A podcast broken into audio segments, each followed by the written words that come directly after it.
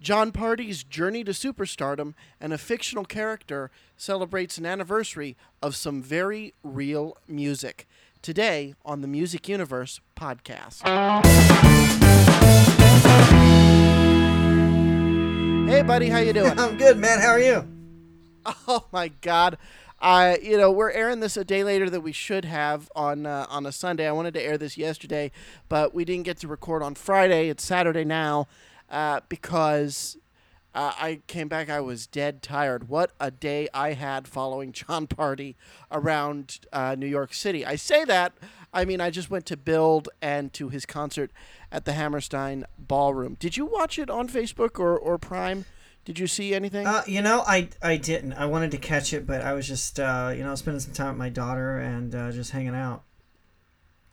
That's really cool. The other reason we wanted to air this yesterday is because it was the anniversary of the Chris Gaines album, Garth Brooks in the Life of Chris Gaines album that came out 20 years ago today as we're recording this and yesterday as you folks are hearing this. Oh yeah. So are you a fan of the Chris Gaines album? I love the Chris Gaines album. You know, I do too, and uh, it gets a lot of flack because people just did not understand where Garth was going with this. I mean, he, he was a fictional Australian rock star with a sex craze, and um, had some great music.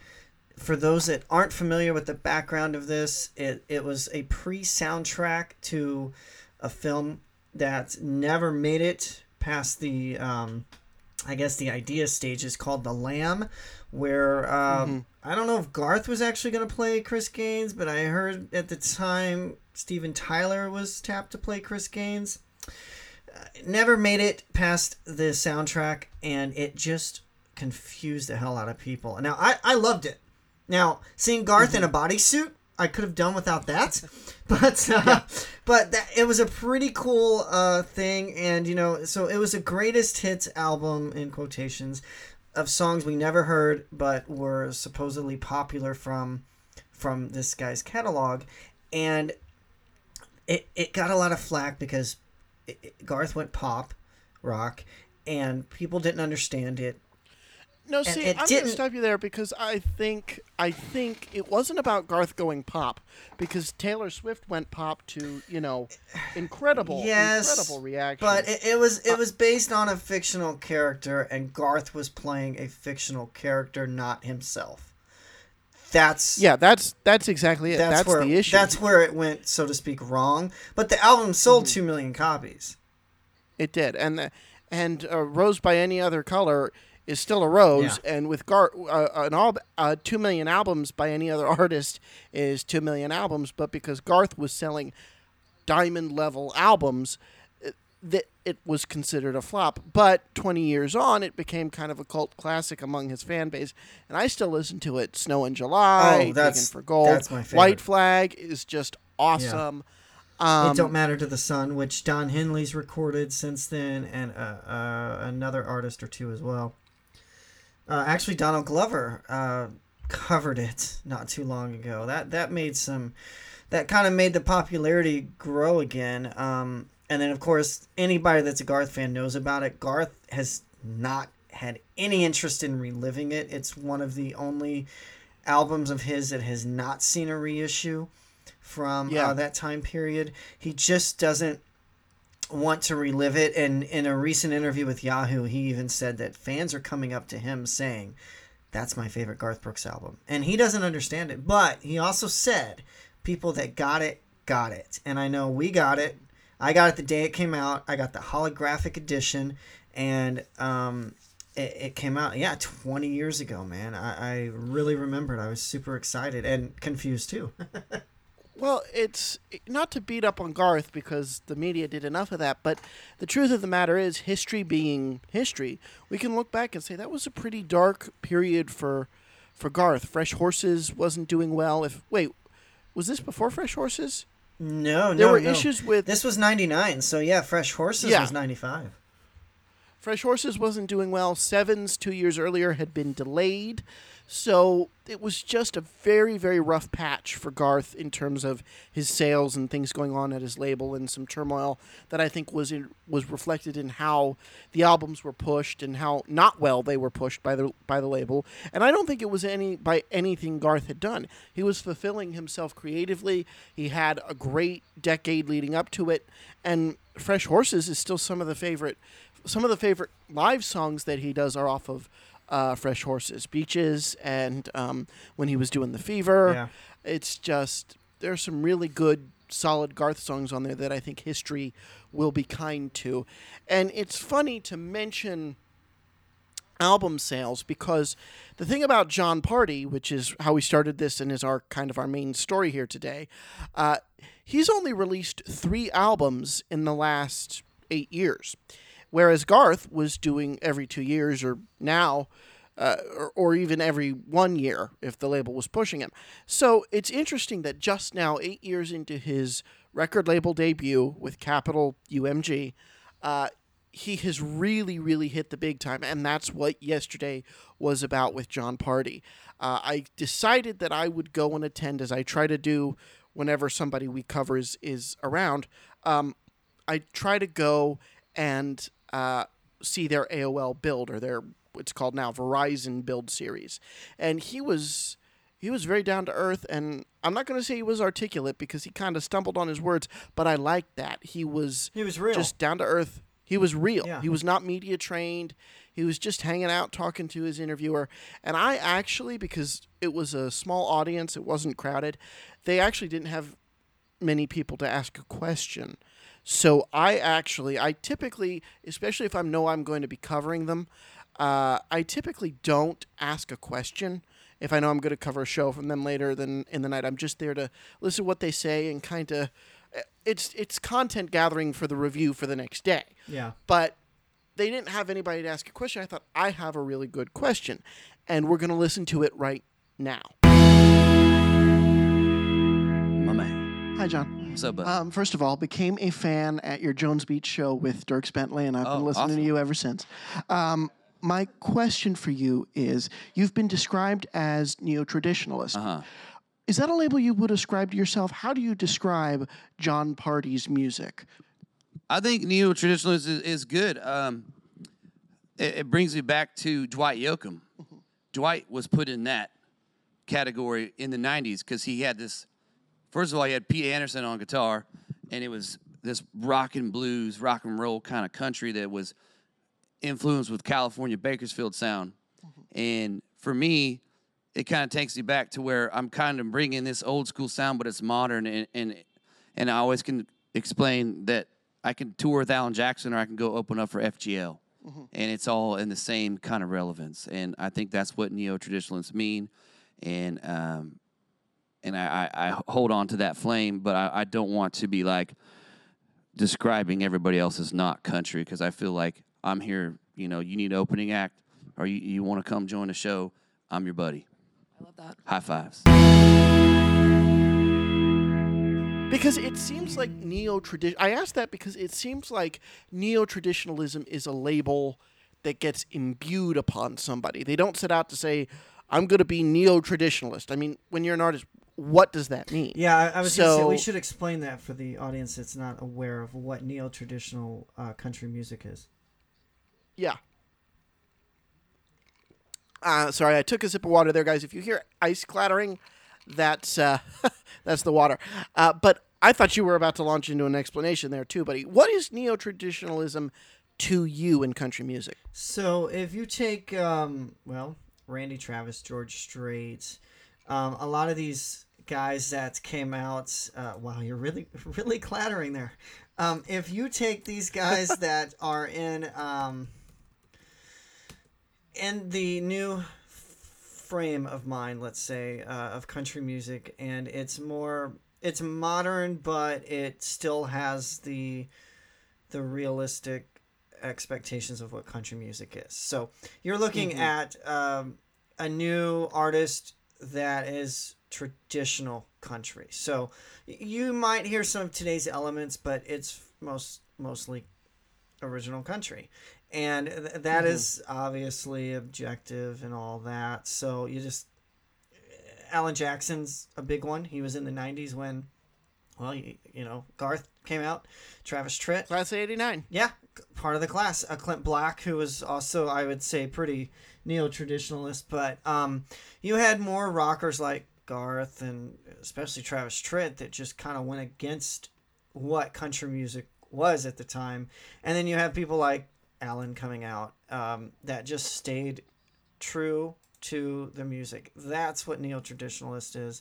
And again, Randy Travis is one of them back in the mid 80s when country was kind of going a little more pop and uh, he just stayed to his roots. And uh, that Yeah. so th- that's what that means. And yeah, Jon is definitely one of them. Now he, I believe he does use uh, some loops, but not not to the extent that these guys are using today. That country radio just loves to play. Well, I would even say country radio is starting to get away from them. There was a period Mm-hmm. in 2000.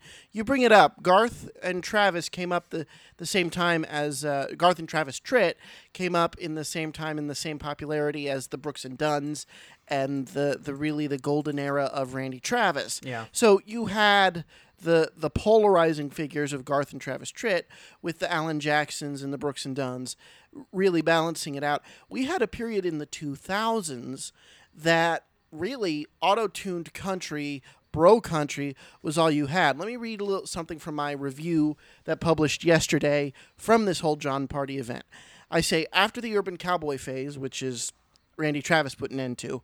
Neo traditionalism came into fashion in the 90s. The boot scooting of Brooks and Dunn gave way to the car cruising of FGL. That that's Florida Georgia Line. That in turn opened the doors for the success of Luke Bryan and the mega stardom of Blake Shelton with Bro Country. Jason Aldean and Dierks Bentley, who I think both started before FGL were out of diapers, eventually muscled their way into the main into mainstream success. Now finally we're back inside the honky tonk, but it's different than before.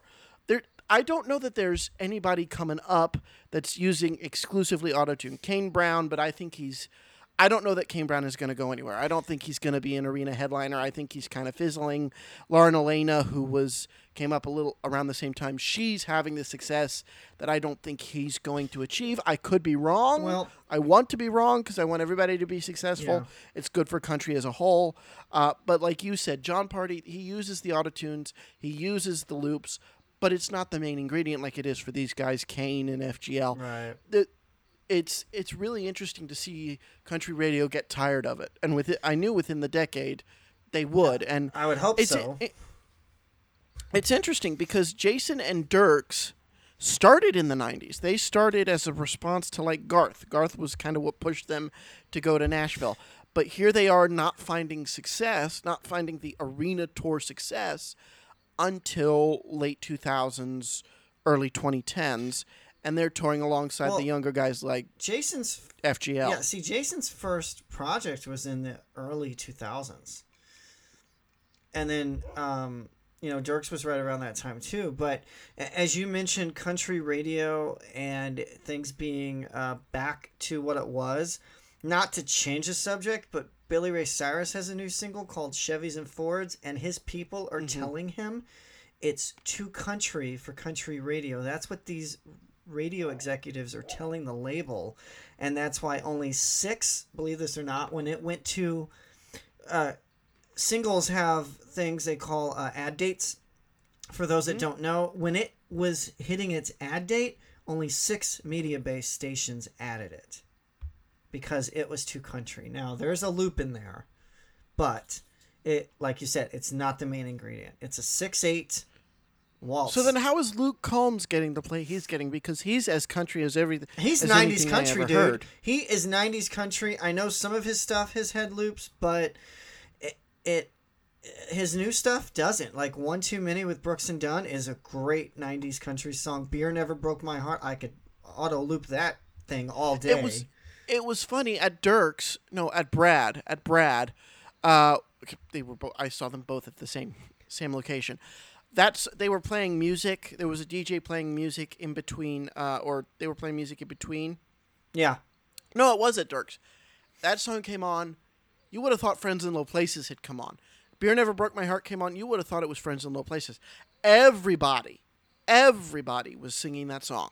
Oh yeah, yeah. and it was incredible to see. my daughter That sings been out for what four months? yeah, something like that. My daughter sings that at school, and people think she's crazy. They, they don't they don't know. Your, your, your daughter singing about beer. I, I, I know, I right? I, I told her. I told her yesterday. I'm like, you you've got to be the only kid in fourth grade singing about drinking songs because I was the only kid listen.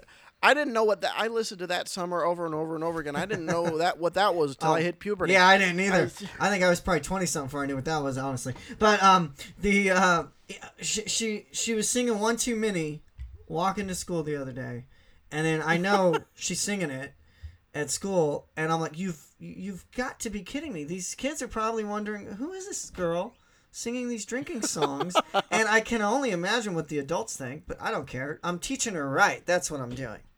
I'm That's good, that's good. Right.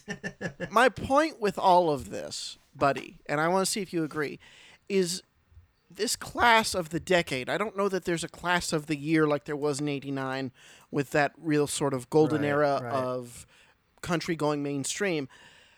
But the class of the decade with the Luke Combs and the Kacey Musgraves and the Jon Pardi, they're all going, they're all occupying space in the country music vacuum of pop culture. Like Jon Pardi is kind of taking Alan Jackson's spot. Luke Combs, He's taking oh spot. God, I hope Garth's team doesn't kill me for this, but he's in Garth's spot. Well, That's I, exactly I, right. I will tell you. Speaking of Luke, he is the uh, he sold up he sold out Rupp Arena in Lexington yesterday, Friday, Mm-hmm. um, in record time. He beat out. Faster than Garth. Uh, yeah, I, I forgot who he beat out, but it it's all over the internet. Like people are sharing it, and um, it, it's just it's amazing. Like his superstardom is literally, I feel like it's overnight, and it. I'd love to see him live, and in fact, I I would in October if I already weren't planning to see another show, which I, I won't discuss just in case that falls through. But um, Right. it, it it's great and he's got ashley mcbryde and drew parker now i'm not familiar with drew but ashley i saw her at a songwriting round and you guys can check out uh, the website themusicuniverse.com i've got that review up there. If you if you click uh, concert reviews you'll see it uh, with carly pearce and, and a couple others uh, just doing like this bluebird type songwriters round for a radio station event and sh- i immediately went out and bought her album. She gets so she's so great and talented too but does not get radio play Okay, you know how you say your daughter's the only one who's singing all these songs at school? Yeah. You're probably the only one who goes out and buys the album and doesn't just go home to iTunes. But you know what? I respect that. I, respect that. I'm just lazy. I've got to have it, dude. I, I went.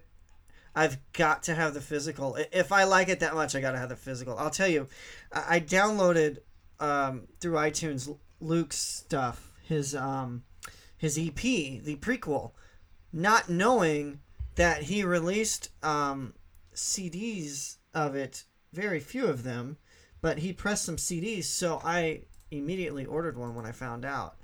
So I had the digital and the physical. I've got to have the physical if it's an option, and it's got to be on CD, and it's got to be the deluxe edition if there's one. It it, it can't there be the is a song on that record that you know you get used to hearing a song over time and you don't experience the emotion every time you hear it after you listen to it for a while. Right. this has not happened yet and i've listened to this song over and over and it just overcomes me with emotion. And i think you know what which song i'm talking about. I might. because it's even though i'm leaving. Oh, you know, uh, i can't listen to it. If i need to cry know, if i, I need to like i have to that song my daughter every time it time upset her when I played it, and that reminds me of um, uh, my dad wasn't a country guy, but uh, he he loved Right. music, and I just it makes me think back, you know, like wow, it, it's a telling song. And refrigerator door, have you heard that one? Oh my god, refrigerator. That one makes me smile because that that more than anything is now you're a little older than me and I'm a little younger than uh, than Luke. That encapsulates life for the area where I grew up, and now you're from Missouri, I'm from Pennsylvania, but I'm from Pennsylvania. you know, I'm from the ro- no, and, and I mean that with with sincerity. No, I know, I mean, I my elementary and and middle school years were were going to a rural school district and having that small town life, and that song. a list of what Mama needs uh, from the IGA today.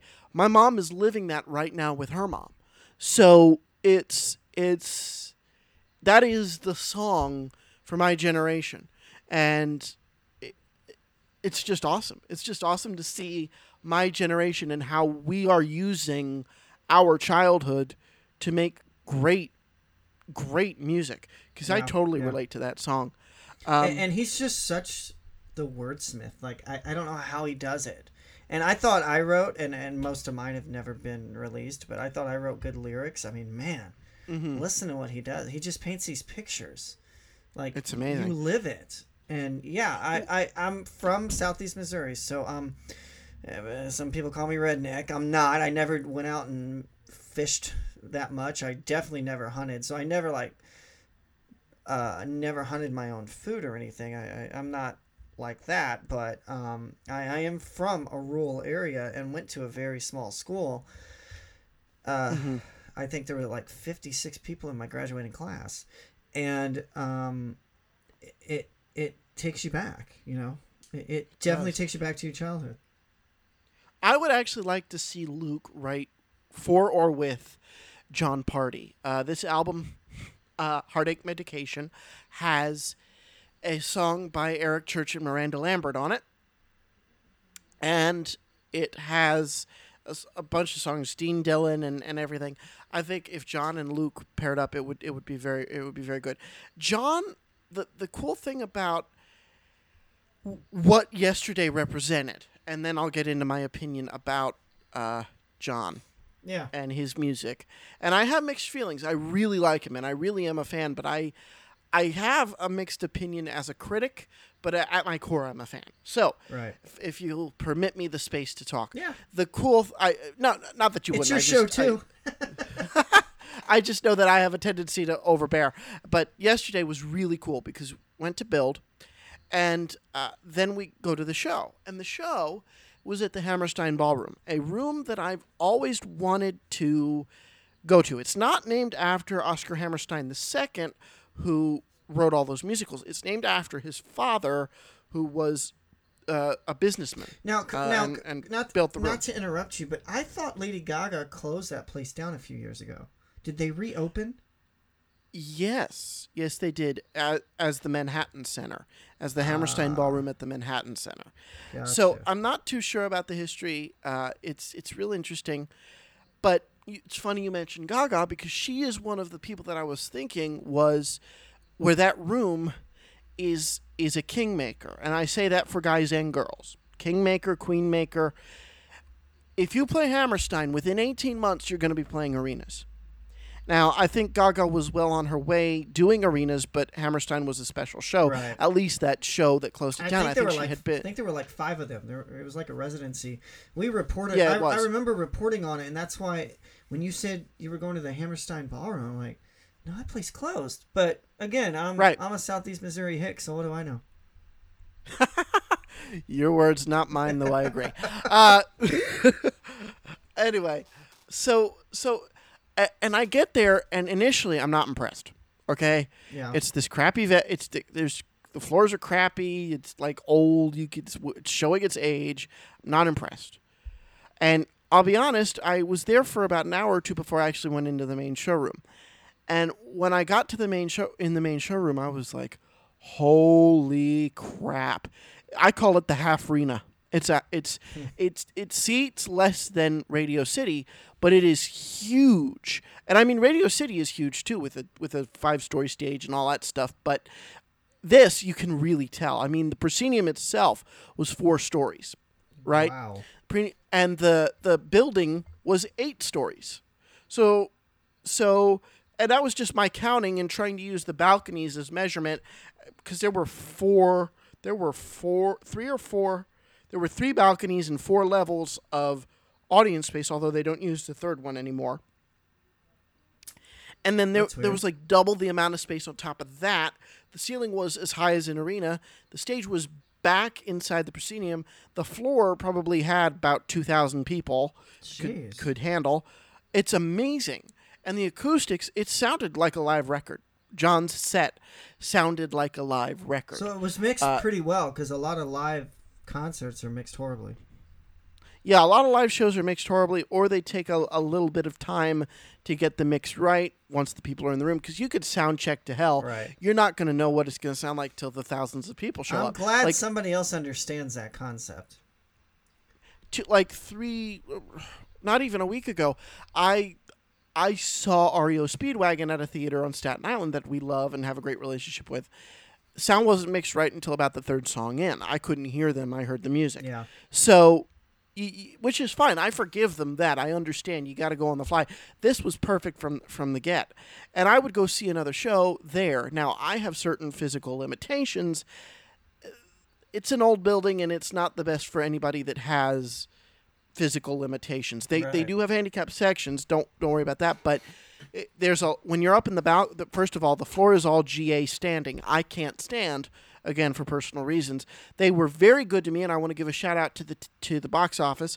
They they switched me to second balcony, and the second balcony was very close. It's it's unusually close to the ground and unusually forward. So that was a, I was in a great spot, and you can and this is really unique. I don't know that this is the case for all the shows, but for our show, if you were in second balcony, you could choose where in the balcony you sat. So I found a primo spot in That's the front row of the balcony and sat down. So it was really cool, and the show was excellent. He did 70 minutes, but man, does he need to learn how to structure a show. I'm sorry, but there were blackouts in between every single song while he switched guitars. The band, here's my advice, and I say this as a non musician and not even as a journalist, just somebody who enjoys concerts and has been to a lot of them. Let the band start the song while you change guitars. I think they were kind of just doing a fly by night thing because it wasn't even really the tour kickoff. Right. It was celebration of the of heartache uh, medication. I was I keep wanting to say heartbreak. It's heartache medication. Yeah. um, the launch of the album, which stayed at number one for most of the day on Friday, and uh, so it was probably different than what his show, his tour, which kicks off with two sold out shows at the Ryman, is going to be. But that was, and the other thing was the show was very short and he didn't encore. And it's a very weird thing. You would think the egoless thing to do would be to not encore and just play your show straight through. But if you're going to do that, do what Jason Aldean did when I saw him at the Garden and say, okay, we play straight through he he kind of came up on the songs that would technically be his encore songs and before he started them he said hey why don't we finish this sucker off we're just gonna just gonna pound it out here hard here for the last 15 minutes and we're gonna say goodnight and that'll be it that lets the audience know not to stick Yeah, around it's pretty cool. uh, again, going back to what I was saying when we did the Toto show about doing your hits and encores and what audiences expect. Audiences expect the encore, but luckily to our credit, he the band did bow with him and they did take their time leaving the stage and the house lights came up. So it was pretty clear they weren't going to come back just in the way they structured it. But I would love to see I would love to come back in a year when he goes on tour again and see if he's tightened up those road elements because this is his third headlining tour, but his first in venues that are above 1500 seats. I was gonna say this So- is kind of rare for a country artist to play the Hammerstein Ballroom. No, No. not at all. Okay. Uh, Eric Church played it. Luke Church, Luke Church. Luke Church. There you go. There's Eric a new Church artist played for it. you. Yeah, Eric Church played it before he started doing arenas. Luke Combs did it, and that was the kickoff. I think within six months he was doing arenas after he did the Hammerstein. Uh. It was, it was that room is, which goes back to the point and why I wanted to write the article the way I wrote it. That room is the kingmaker. That room tells you you will have a long and prosperous career playing very large venues. And I think after this tour, he's going to go to the the mid-sized arenas and then maybe maybe maybe the 20,000 seat arenas. Now here's my issue with Jon Pardi, okay? Okay. A- and this is my issue with Alan Jackson as well. So it's kind of that style and a little bit with Brooks and Dunn. Everything, I don't want to say everything sounds the same, but all of those artists have a tendency to write about the same emotion. We spent some time talking about Luke Combs earlier. Every song is a different emotion, Right. a different facet of human life. Right. Y- you know, you know, uh, Head Over Boots is kind of the same as some of the other lo- love songs that he does. Dirt on My Boots is is is a party song just like uh, just like this I it's killing me I can't think of the song you opened with, but it all that's why people say country sounds the same is people write themselves into certain topics that they cover to death. If Jon tapped into some other emotions and other ways of writing, I think he would be good and found some other songs. But I'm just a critic, and what do I know? I got to meet him. He's very nice. I'm happy for all the success. I'm by no means trying to be a hater. I'm a fan, and I will go see him and cover him as long as the team will let me. Uh, but it's interesting to see him at this stage because he's eight years in, but he's only three albums in. I don't know that he's hit that emotional sweet spot just yet. Well- what do you say? Well, it, it looks like he played 20 songs last night. Yes, he did. Um, and he opened with Oughta Know That. Yes. I didn't look that up because my computer is dying. Yeah, well, you know, I'm always right in front of mine. Um, he did um, Dirt on My Boots last, so you would know that. But Yes. Heartache on the Dance Floor was a popular one.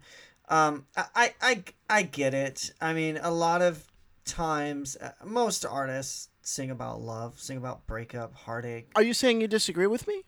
Uh, not really. I mean, Yeah. I, I love all these acts actually, and what they I do too. wh- what they Yeah. write about is honest, and if Yeah. if they write about drinking or whatever, um, then you've got you, you've got honesty coming from them because that's what they know. Mm-hmm. And I know Jon writes much of his own material, like a lot of the artists are doing, and um, he's a California country boy, and he's just I, Love the dogs. yeah, I know they're they're barking up for some reason, and um, you know it's just uh, one of those things that uh, we're not gonna get around. Um, And I don't mean it negatively. I just think it's what separates it's what separates the Alan Jacksons from the Garth Brooks. You know? It's yeah, and I mean, uh, the variety. Right, The variety and- or lack thereof. and I- I'm I'm an Al, I'm an Alan Jackson fan too, but I will say he doesn't tend to put much emotion into his vocal delivery. A lot of it is just kind of I don't want to say monotone, but there's not a lot of of spice in there. It, it's it's you you get the same thing you get from the previous song, even though it may be a different different topic. It's still the same type of of thing. And it's really interesting to me because Jon Pardi is kind of the mix of Alan Jackson and George Strait. He's a little he could do what he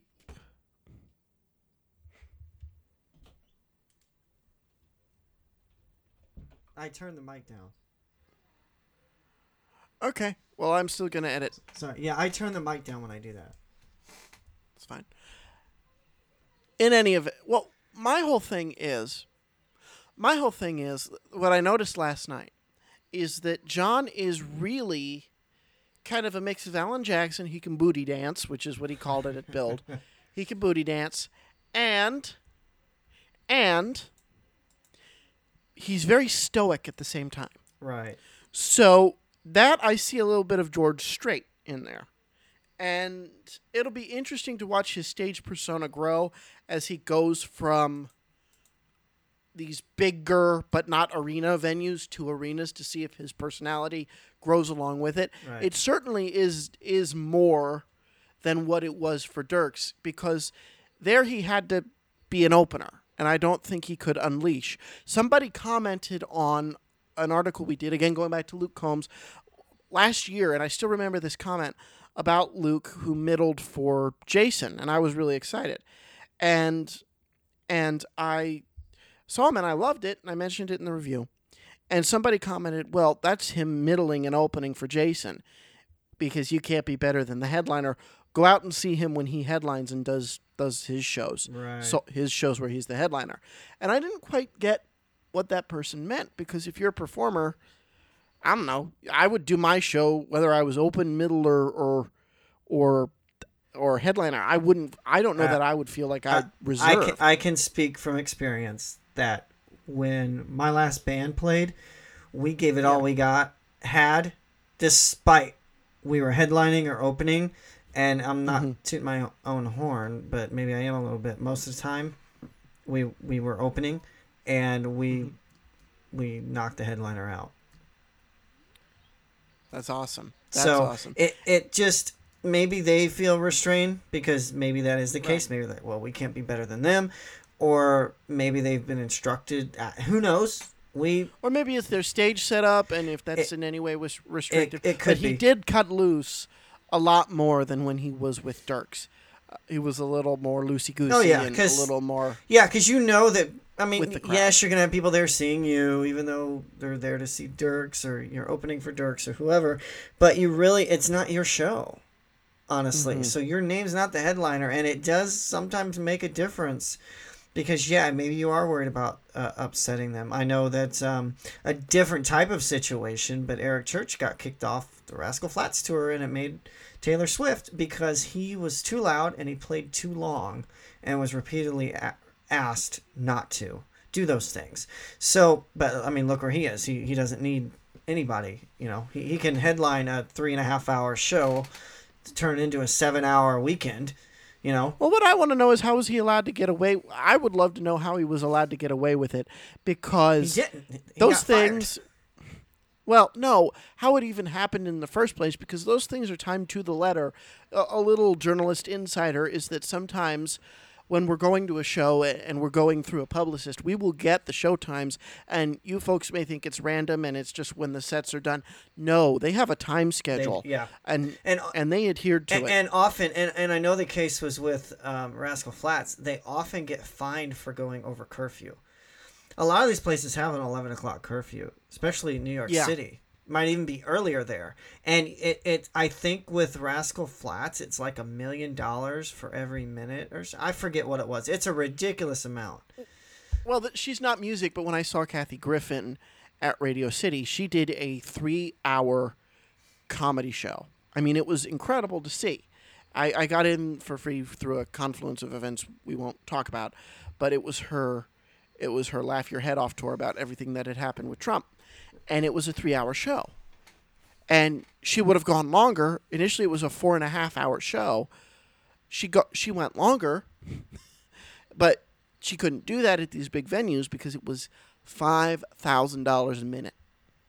yeah but see that's what i don't get they have curfews but it's indoors It's about traffic. It's about the the pollution, the the congestion on the sidewalk, and it's about courtesy. AOL Build or Verizon Build, they used to have barricades. They used to have barricades at, at the studio because it's just a little street corner studio on West Fourth Street and Broadway, or Lafayette Street and Broadway.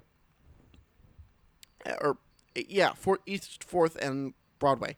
It's a little tiny corner studio, and there's one way in, one way out. If you come to do build, you're gonna have to interact and sign autographs because they're there, right and there's no escaping them. So yeah because you've covered a couple of those already Right. So they used to have barricades, and you'd line up. I saw Reba there, yeah don't start and when she came out, we were all we were all on the barricade. She was signing. She wasn't doing pictures because she's notorious. If she can't get to everybody, she won't do them. Right. So, which you told me that. But anyway, Yeah, because I've experienced she it. so she comes out and there's barricades i go expecting to lean across barricade. I get up there about 45 minutes before they're going to let us in. And i'm expecting to be able to lean on a barricade. Again i can't stand anymore under my own weight for long periods of time. So i'm i'm looking for the barricades and i go in and i say look i said where are the barricades? She said oh we got yelled at by this by neighbors. They didn't want the barricades on the block on this little street corner, so now there's no barricades. And when Antonio Banderas, because he was the 11 o'clock, Jon Pardi was the 12. when Antonio Banderas came out, the people rushed him and attacked his face. Were shoving Wow. um, were shoving Princess Bride photos in his face. It was He was he was mad. Were He you one of nice. those people shoveling, shoving, shoving Princess Bride photos in his face, Matt, and you just don't want to admit it? No, but had I known he was going to be there, I would have brought up a, a Spy Kid something or other. You but okay. I, I try to I try to be chill. I try to be respectful. I I I just Zorro. I try to I try to be chill, and I just watched this, and my God, it was just crazy. It was crazy. It was you. Yeah. It was small, but you would have think he was Justin Bieber or something. The way they were mobbing Oh, I him. bet. and it's it's just ridiculous. Why did we get on this about barricades? Where I- did this start? Uh, at the build series and being, I guess, them only one way in, one way out, and getting autographs. And What what did I say before that? How did we get here? I that they're gone because the neighbors are mad. No, before that, before I told this story, what was the point of me telling this story? what were we talking about? Well, we were talking about you visiting several build series and the barricades being there and you leaning on them, and then no, before that, I brought that up to illustrate something. oh, I The- I I don't remember. Ah, it's gone. It's a few minutes right. ago. I can barely remember that. So it, it's it was it's just crazy. God, we were talking about something. I had I wanted to bring this back around. Oh well, oh well. yeah, you'll bring it back around if you think about it. So. Okay, this bothers me that I can't. so, any, in any event, it was a really good day. I'm really, really happy for Jon that he's getting to do what he's doing. And the album, wow, I'm thrown. And it takes a lot to throw me. Eh, because I had a point I was trying to make. had a what were we talking? you've had a crazy couple of weeks. Like you're always you're out covering something or doing something. I, I don't you you're always you always make an effort to have something for the weekend. So you're just exhausted and you're usually back and forth between Pennsylvania and the city. So that Yeah. makes it even more exhausting. Me thinking about it makes it exhausting.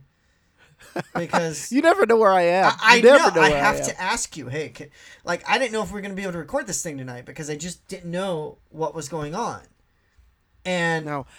because things come up. Yeah, and you're busy too. You're busy too. You, yeah, You have I a- mean, I mean, I, I, you know, I am, but I, I like to make.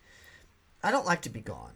I, I like to Yeah. cover things, but I don't like to be gone. In fact, um, last time I was in LA wasn't even for a music event, although I did stop at Amoeba Records because I never go to LA without going there.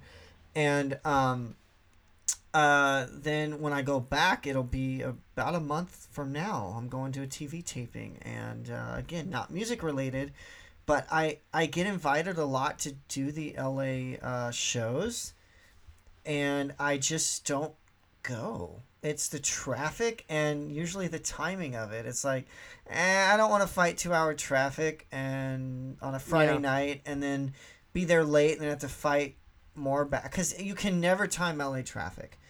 You you Right. think at eleven o'clock at night the highways are clear. Nope, somebody decided to jackknife and cause the uh, only way you're going uh, to be backed up for miles and for hours. it's ridiculous. It, it is. It really is. So I, I try to avoid it like the plague as much as possible, even though I love the atmosphere of it.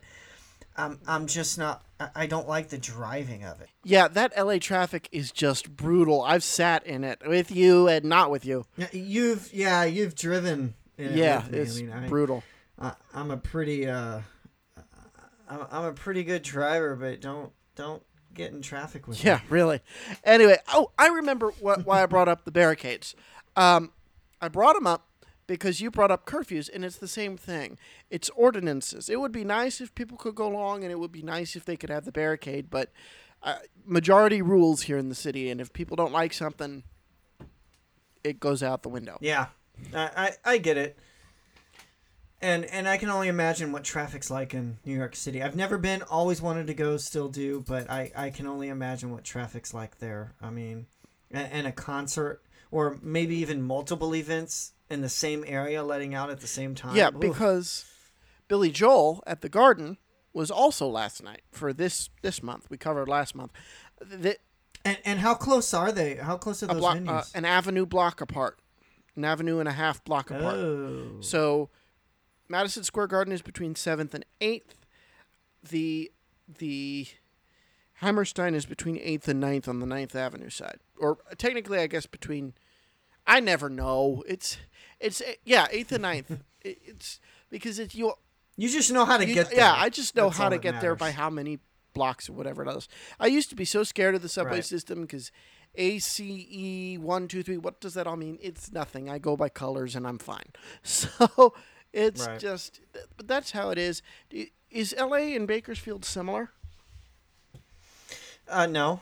I mean, uh, well, with all the construction going on in Bakersfield, they, they have like the whole town under construction at one time, which is, I think, the dumbest thing. No, I mean do, with but- curfews. I said with a mouthful of ice. Oh, um, I yeah, I know they have curfews, but um, I I we don't have as nearly as many events at the same time, so I'm not sure. I don't pay attention to that. I just go to the shows, and when they wrap up, it's like, okay, cool, let's go home. Yeah, I And where if it were LA, it'd be like, okay, cool, where are we going next? yeah, yeah. I I think it has to do with the resident. I really think it has to do with the residences in the area, so that you know you're not dealing with traffic at 11:30 at night because that's noisy when people are coming out of the out of a venue. But you know, it is. But what's even more annoying, where where most of the shows I've attended at the Mm-hmm. arena, which is now being renamed, um, downtown. Really? It's in a yeah. It's in a. I mean, it's got a lot of. Uh, you know, there's a a uh, theater behind it and a bunch of parking areas and some. Uh, I think the courthouse is right there, and there's some weirdly residential homes on that street, and I usually find parking. I have in the past found parking free parking on the street. What's even more annoying is the frickin' train tracks that run behind mm-hmm. it. And they literally besides number one being loud which has to be noisier than a crowd coming out of a venue i'm i'm, I'm serious.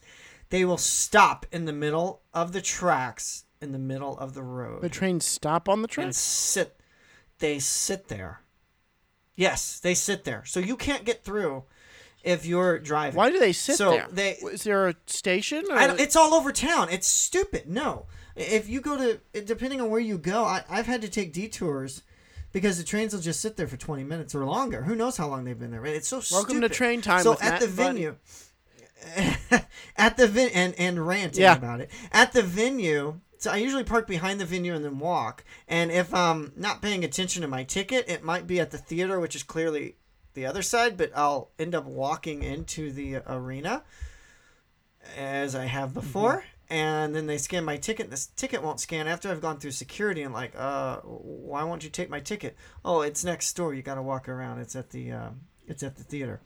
Dummy me. Okay, my fault. So when you come out, a lot of times, you know, 10, 30, 11 o'clock or later, a train just sitting there. Or, uh, and, and it never fails, a train just happens to be coming as the crowd's letting out. But the way they have it designed is they have a, a pedestrian bridge that goes up probably five, six flight of stairs that will just get your muscles aching. Or an elevator, one elevator to handle all these people though, that will go over the train tracks and then down so that way you could still get across. ridiculous. But it's just super annoying. So when you think about curfews, why don't they think about the trains? Because those too? schedules are unpredictable. One day you may have a train at eleven. One day you may have it at ten. Another at two in the morning. Th- that those have nothing to do. Okay. Well, yeah, yeah, but I mean, it, it does cause more traffic problems that causes more delays and you know things like that. So that's kind of what I'm getting at. It, it's sometimes they're more of the annoyance than the actual crowd. Well, let me ask you this: making the noise. Speaking of that theater, Jon Part, and to bring this back to my our original point, because we should wrap this up because when we get to talking about traffic, I think we've run out of the topic for the day. But to bring this to the theater you're talking about, uh, which is a theater that Jon Pardi is going to be playing, that I know uh, a lot of people play. What does it mean for you? Where is an artist in their career when they headline? And I'm just going to say the venue name. When they headline the Rabobank Theater, where are they in their career and how long until they're coming back to play the Rabobank Arena and then some of the larger venues? Right, right. Uh, well, you know, it really depends because the last um, two shows I've seen at the theater were um, Ted Mm-hmm. Nugent a couple years ago after I interviewed him, and uh, Sammy Hagar in the Oh, cool. Uh, great shows. Uh, Sammy I didn't cover for us, but I did cover Ted, and then the arena. Um, last show I saw there uh, which I also didn't cover, um, was uh, Carrie Underwood, the Cry Pretty 360 tour. And um, yes, Pardi is coming November 2nd. Uh, well, it's sold out. Wait, Carrie Underwood was at the theater? No, she was at the arena. So I, I I've covered both, but the arena.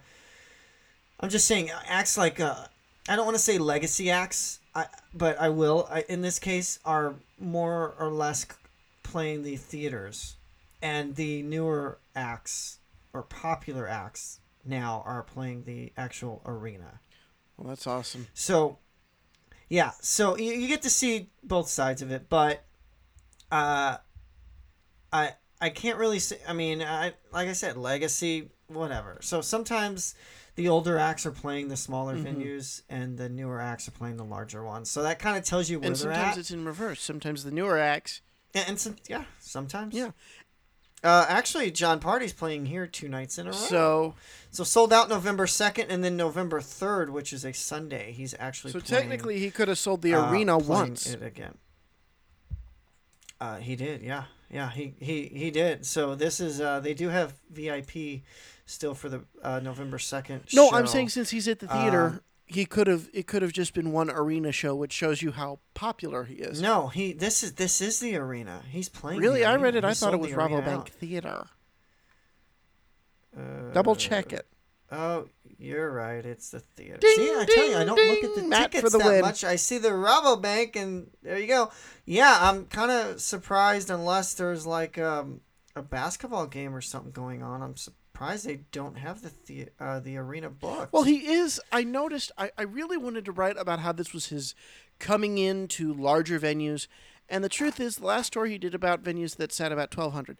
This time he's doing 25 to 3,500. So it's not that big a bump, but it is a bump. Right. So I say with that's why I say within 18 months, and especially if he keeps putting out music, he'll hit he'll get there with the arenas, and it's so cool to see, and it's so cool to sort of watch somebody explode and start their rise to superstardom, which is how this Oh, whole yeah. thing started. Uh, so with that, I will say I know you might have, if you listened all the way through to our first episode, which by the way, everybody, thank you for blowing it up. I don't know if it was because of Yes. Toto or what, but wow, we were like, okay, we got to do more of these. It it's it, it really is. And and back to Jon being at the theater. There's Disney on Ice November first Ah. in the arena. So that's the mouse rules. He's doing okay, Yeah, sorry, House of Mouse has gotta gotta take that arena. you should over, go see but, Jesse. uh, you it, should take Jesse. uh, uh, we have. I've taken her to the. Uh, I've taken her to that before. That was my first time in the arena after being here four or five years. But anyway, Um, so yeah. that that'll be cool. But yes, you guys have just. I mean, Twitter's lighting it up. Um, I don't know. We we could hit a. Uh, it's our premiere episode, so looks like we could hit some uh, big numbers on this. Uh, I'm I'm enjoying and it. And a really, really, really just sort of dumb housekeeping clarification. And we learn now to not tease the following week's episode because Yeah. we thought we would be doing something on something called Germing, which is a way of establishing relationships in, in Nashville that people don't like. That is, and our thoughts and feelings on that, that is definitely going to be the next one because we've decided to air on Thursdays. This is a special one because we covered something. So if we ever cover a major event like an artist release party like this, we'll do something special, but typically we'll air on a Thursday and we're going to try to keep it episodic so that you're not like, well, you said the next one was going to be on the history of the House of Blues or something. Why is this on Jon Pardi? You know, it's Yeah, yeah. We're, we're not. We're just not going to do that anymore. We're just going to talk and then tell you to tune in next Yes. time, which could be next week. It could be three days from now. However, knowing that we are definitely going to put Germing up on Thursday because nothing else is coming down the pike that that we want to do We- we- before then. We plan Uh, to. we, plan, to. Who I will say an example to kind of lead into it and and l- kind of lead into it would be there might be people that took issue with my going to AOL Build and or Verizon Build and asking a question because I wasn't there in a journalism capacity, but we talked about it. But I wasn't there in a journalism compa- capacity, but I was. I was doing background. It was background. It was me doing it, and I have every right in this country as uh, the freedom of the press to do that and to ask a question. But the people that run the show and let you into parties and let you into concerts may not like that, and we kind of we dig into that next week. One, uh, one, two people we didn't talk about, or one Twitter account we didn't talk about, is Germ Guys, and they have a reality show in Nashville, and they make fun of Germing and people who Germ them. So I don't know, maybe we'll talk to them and do another episode on Germing. But look out for that Germing episode. We're really excited. We plan to air it on Thursday, like Buddy said, but something may come up, and it might be like that Jimmy Kimmel bit where he keeps going, My apologies to Matt Damon. Our apologies to the Germing episode we recorded a week ago. Yeah, yeah. And then a month ago, then a year ago, blah blah blah. The lost episode. There you go. Um, but we we can tell you read check out our website. It's themusicuniverse.com. You can read Matt's text from uh, the Jon Pardi interview or interview the Jon Pardi album release party, and um, you, you can also see all the other latest news, which it, it, there's an abundance of it. I'm constantly posting stuff.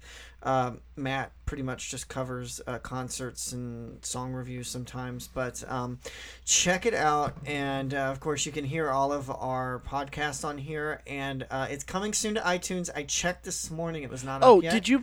But we just launched this. Yeah, thing. yeah, and I will talk to you about that when we are off here. But for now, I'll say again, my name is Matt Bailey. And I'm Buddy On. See you next time.